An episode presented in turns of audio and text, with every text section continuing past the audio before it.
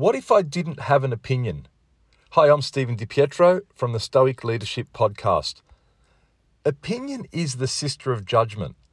For many years, I've tried to practice a life of non judgment. I've got two rules don't lie and don't judge.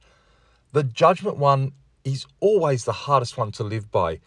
Non judgment means not even thinking an opinion, not let alone saying it. So don't say, "Hey, I think this is too you look too fat, too skinny," or "I think politically this," or "think politically that." They're all judgments that you talk about, but don't even think about them. That's the hard part. Now, my family would say that I'm very opinionated, so I must be failing. But failure is what we all do. However, I do know I'm getting better.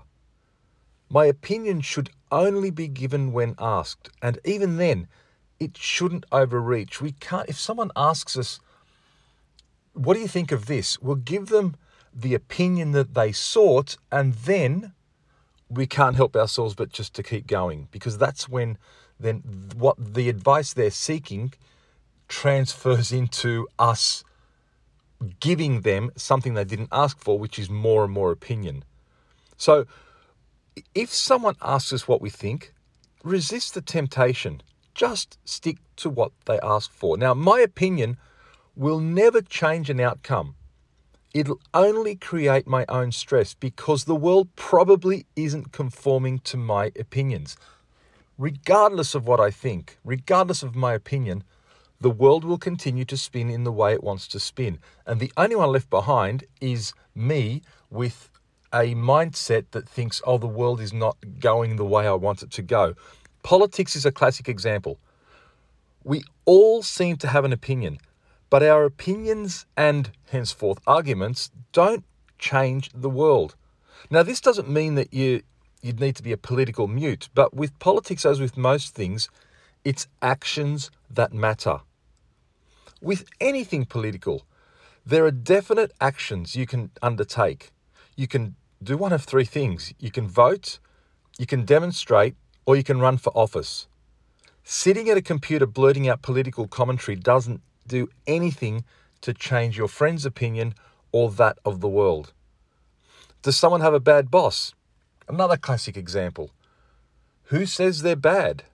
Bad for the employee? Bad for the company? They could be rocking out record profits, but who are they bad for? Are they bad for morale?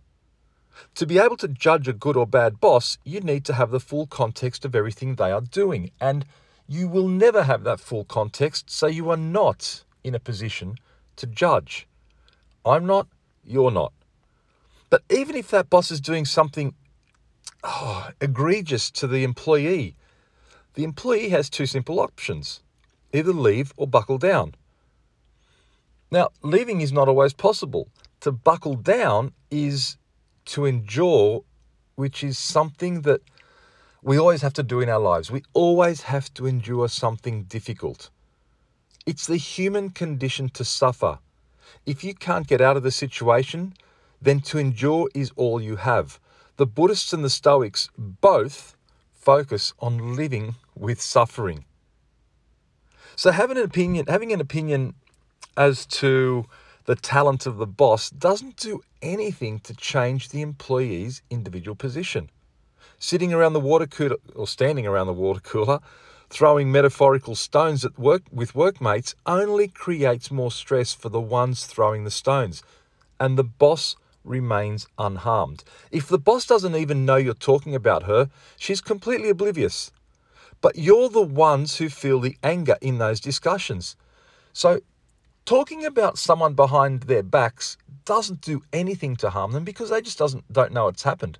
And likewise, for me, if someone's talking behind my back, I shouldn't be concerned because I don't even know it's happening.